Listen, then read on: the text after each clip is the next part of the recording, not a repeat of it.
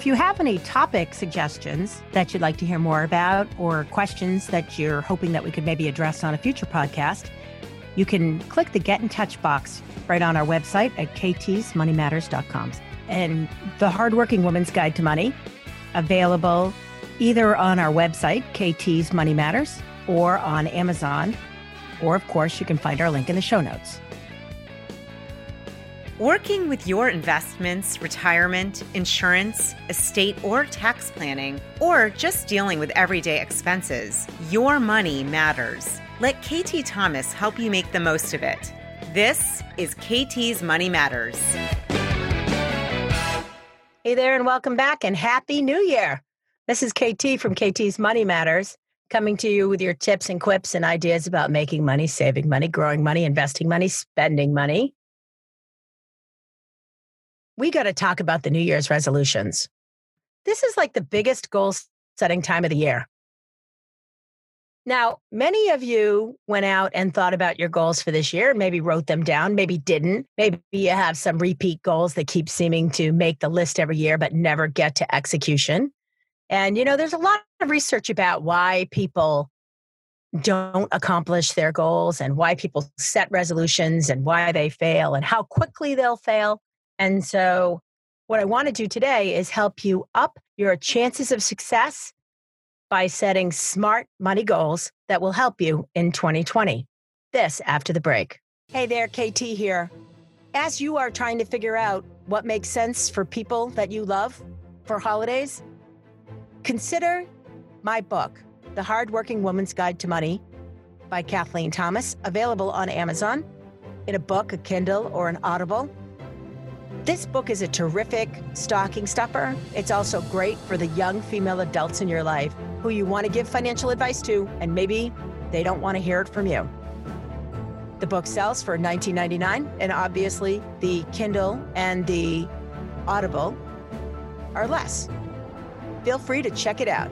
Also, thanks for being a fan of the show and a member of the Money Matters community. I'm always looking for ideas about future topics for the show. Feel free to go to ktsmoneymatters.com and share some of that information with me. I'd love to know what you think. It's sad to say this, but I'll just put it out there. Most people have broken their New Year's resolution by the 20th of January.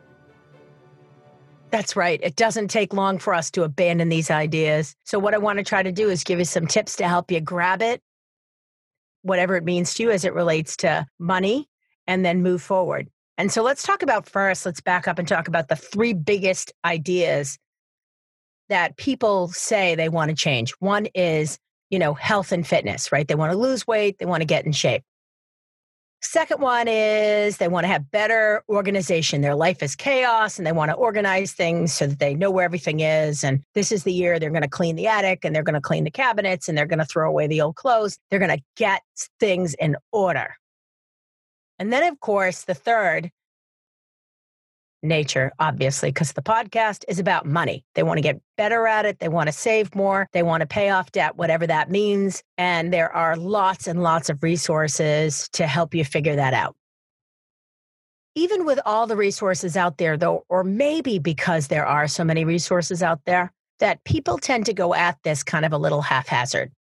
They might read an article, they might take a look at their credit card bills one month, and then they just stop and, you know, life gets busy and they go back to their lives. You know, as I've said a million times on this show, like if you think you're going to attack everything in your financial life at one time and you're going to do it efficiently, it's actually part of how you fail.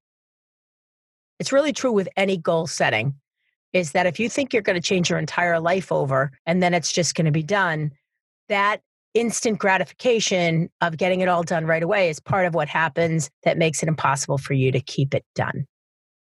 So, even though it can be really frustrating to think about building your momentum for goals, that's really the best way to accomplish them.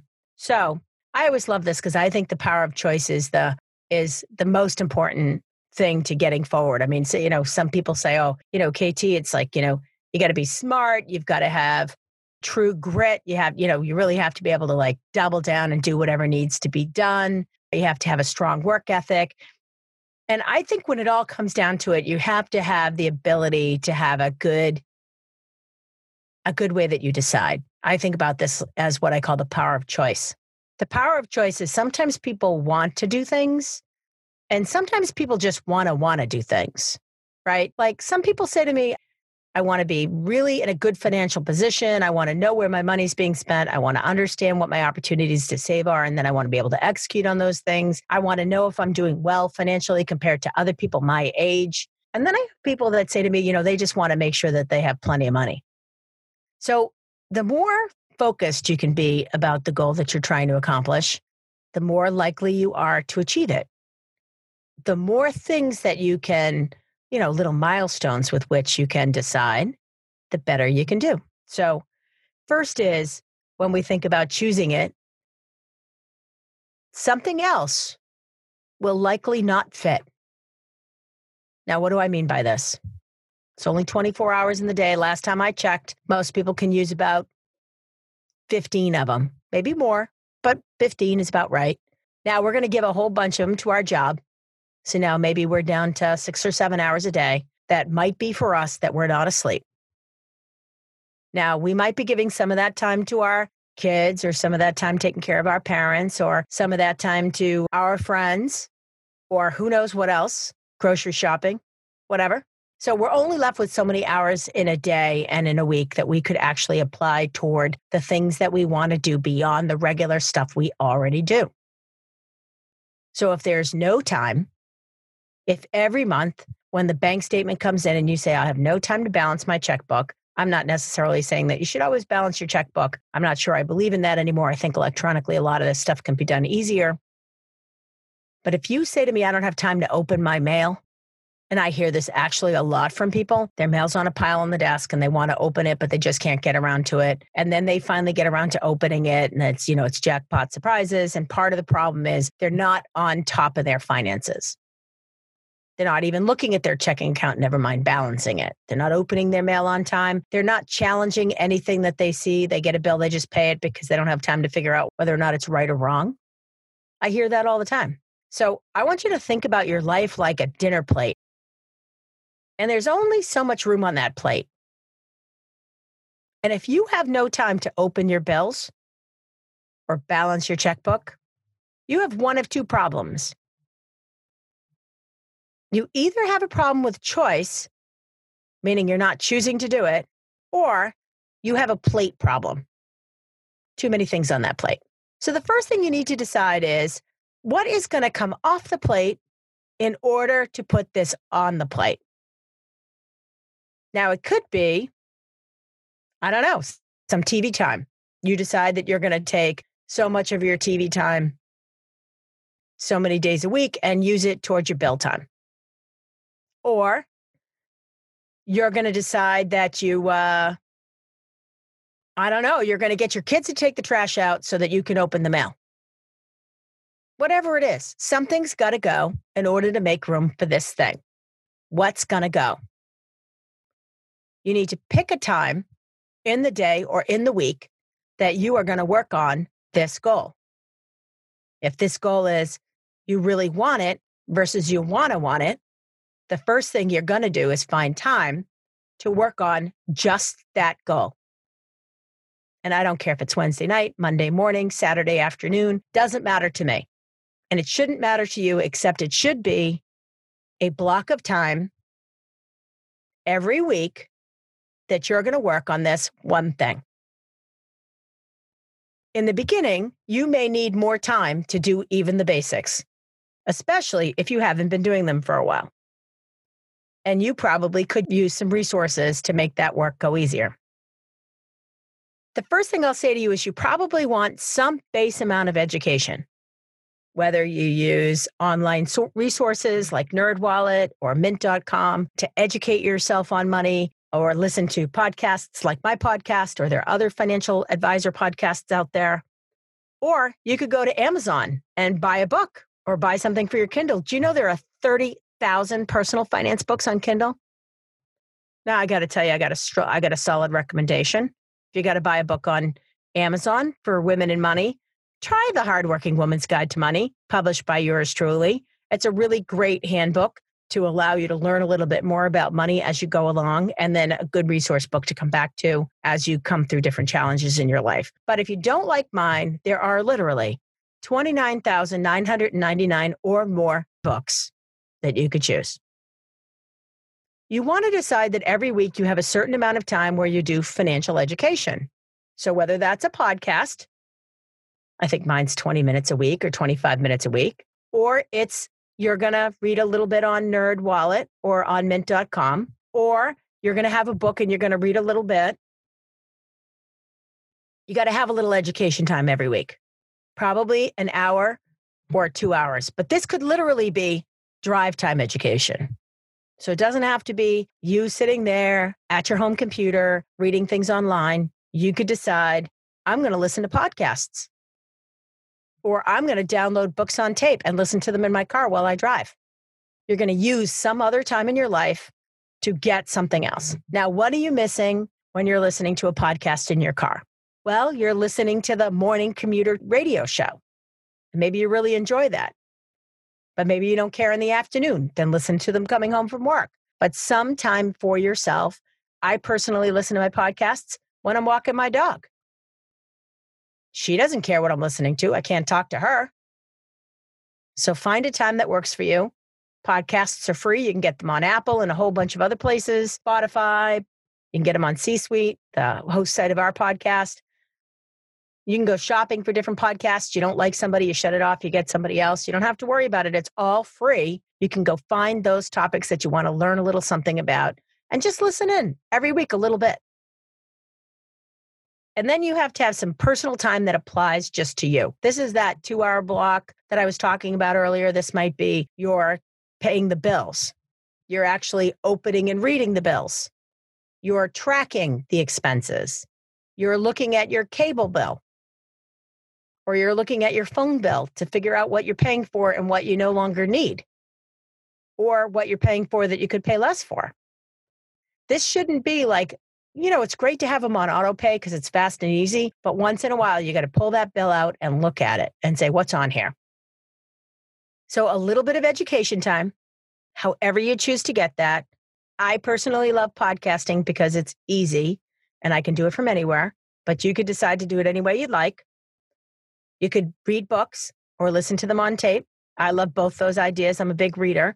I think there's a lot of information out there. But if you're just getting started, you might find a book to be overwhelming. You might want to start with podcasts and then maybe some articles on NerdWallet and kind of work your way up. Now, if none of those things seem attractive to you and you have wealth, but you just actually don't have time to figure out what to even do with it, you might be at the place in your life where it's time to hire someone. Now you're talking about engaging a financial advisor somebody who can help you figure all of this out and take that workload off your plate and then just come to you with the solutions. Now, what I'll say about financial advisors is there's an ass for every seat and a shoe for every foot. You could find a financial advisor that does all the work for you and doesn't bill you, but you pay through your investments. In fact, a lot of people do that However, it can be the single most expensive way to pay for that advice because you're not really paying for that advice. What you're really doing is you're buying investments and they're tossing the advice in for free. But they're not really because they're selling you investments. This is really true when you're working directly with a mutual fund company or you're working with an insurance company or you're working with a financial professional that represents a mutual fund company or an insurance company. It's not that this doesn't work. It's that you need to understand what you're buying, what you're paying for, and what it really costs. And it's really easy to decide, especially if you've not made financial decisions in the past consistently, to let somebody else just take it over. But if you do that, you want to make sure, in my mind, that person's a fiduciary, meaning they actually work for you. Now, I have a bias towards fiduciaries because I am a fiduciary. And I believe that even though I gave great advice as a registered representative, I was forever being compromised in what I had available for my clients and how I could work with my clients by the registered investment firm I affiliated with. It wasn't that I couldn't get over it and my clients were happy. We weren't unhappy. But if I had enough money to work with a fiduciary, then that's what I would do because I'd want to make sure that their advice was not paid for by somebody else who had a different agenda than my own.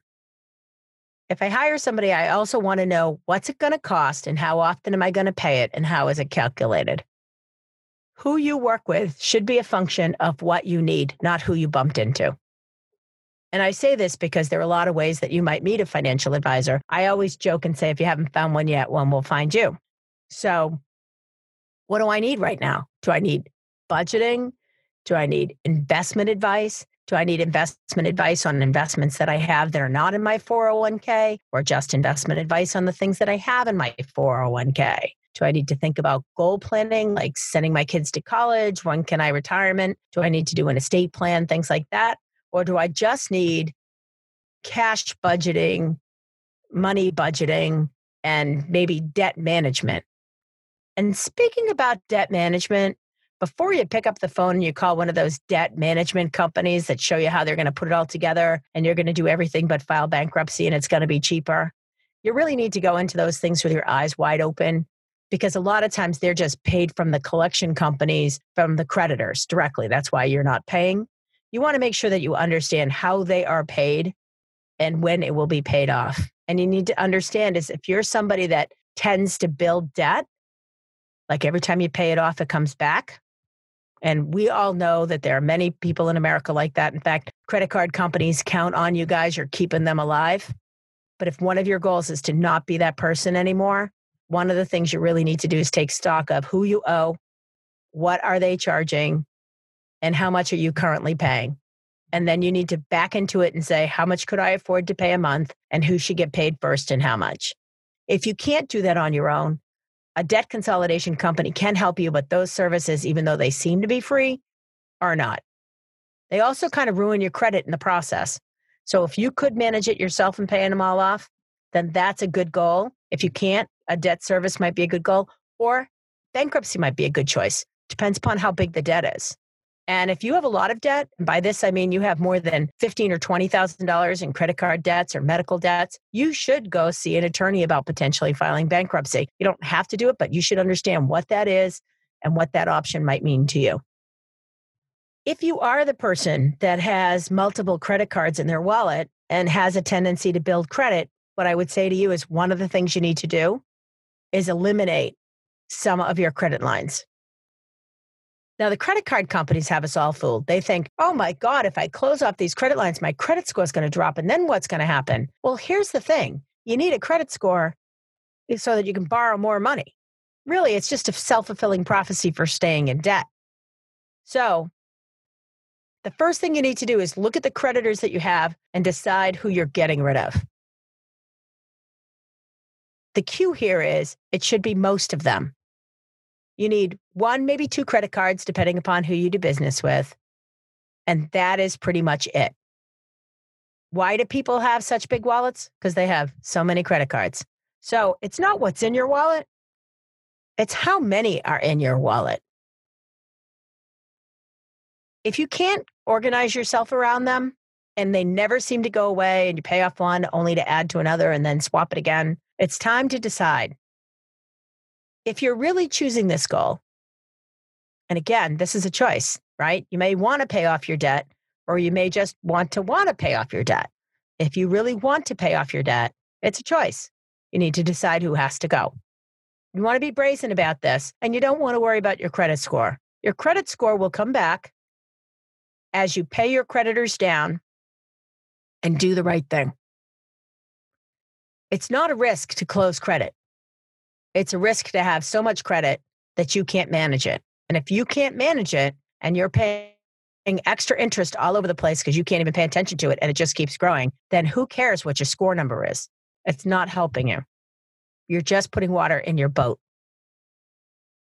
If it's just a matter of managing the cash flow, I do have a strategy for people who are always trying to figure out how to make sure that they have enough money to pay the real bills versus the other bills. Maybe like they got a little uh, I don't know. They don't know where their money goes. They got a little spending itch. There should be plenty of money to pay all the bills, but then sometimes we run out. We don't really know why that happens. For families that are in that situation, I recommend looking at a split deposit situation where they take the money for their fixed expenses. So here I'm talking housing, utilities, car payments, things you can't decide not to pay, light bills, taxes, and putting all that money in one account and then a separate account for what I think about as discretionary spending.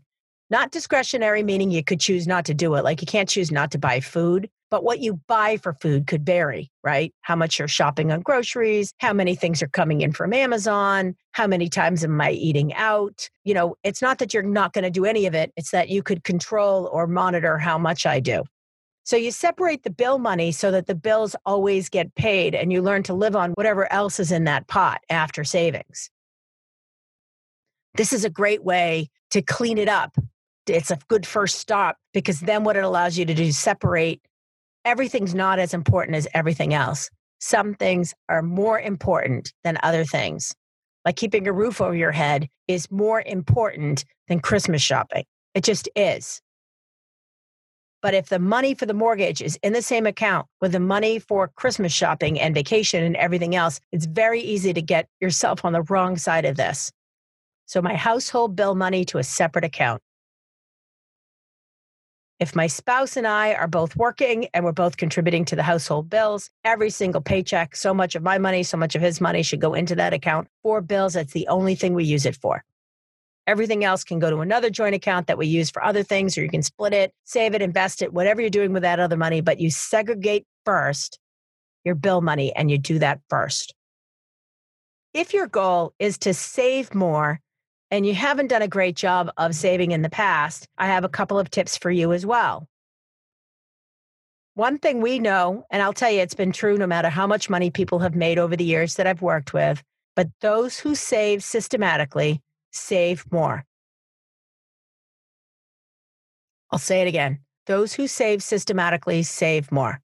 Those who say to me how they're going to save a portion of their bonus, they're going to get a big bonus and then they're going to give me a big amount of money, it never happens that way or it mostly never happens that way. They give me less than they said they were going to do for investing because two or three things other came up. They decided to book a vacation, blah, blah, blah. But those people that save every single month coming out of their paycheck into the 401k or coming out of their checking account into their investment account, they save more by habit than the people with the bonuses save on purpose. Just true. You want to be a better saver, make it easier to be a better saver. You can do that by in the 401k plan at work. Almost all of them now have this thing called the automatic increase. So let's say you're doing 4% your 401k plan and you know it's not enough and you should save more, but you don't know where you'll find the income from. You could just change it to 5%.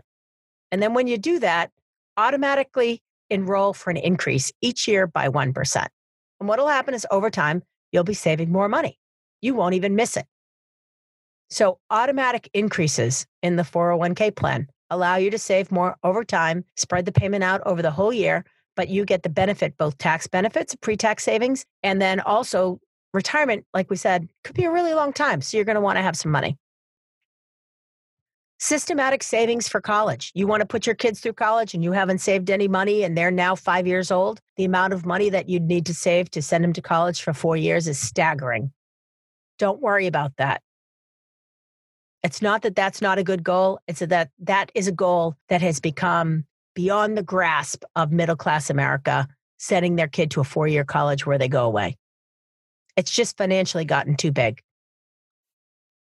But it being too big doesn't mean that you should show up with zero.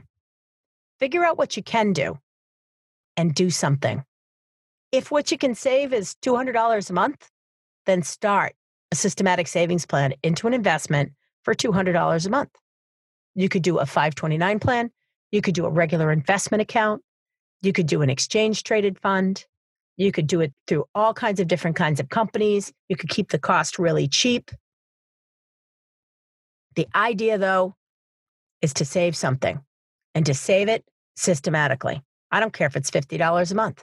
Whatever you do is what you're starting with, it's not what you're finishing with. Get over the idea that I should be all the way where I want to be and just decide to be further down the road than you are right now. That's what I mean about that instant gratification. Instead of just deciding that I can't be where I want to be, but I'm going to get closer to it, is a choice. saying I just can't get there, therefore I won't do anything, is also a choice. So pick where you want to be. If you can't save all the money that you need to save for college, or you can't save all the money that you need to save for retirement, try saving a little bit more. And then create an opportunity for you to increase that.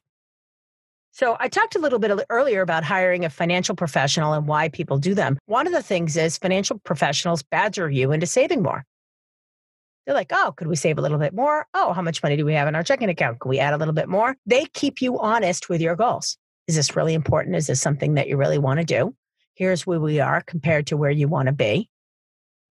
And here's where I think you could get. You tell me, could we move this a little bit closer? And I think people miss that part of what it is that they're trying to get from a financial professional. It's not just guidance, it's that accountability. Not accountability to the financial professional, but accountability to yourself and to the goals. Because most people aren't that good at self regulating. We're just not. We're busy people and a lot's going on in our lives.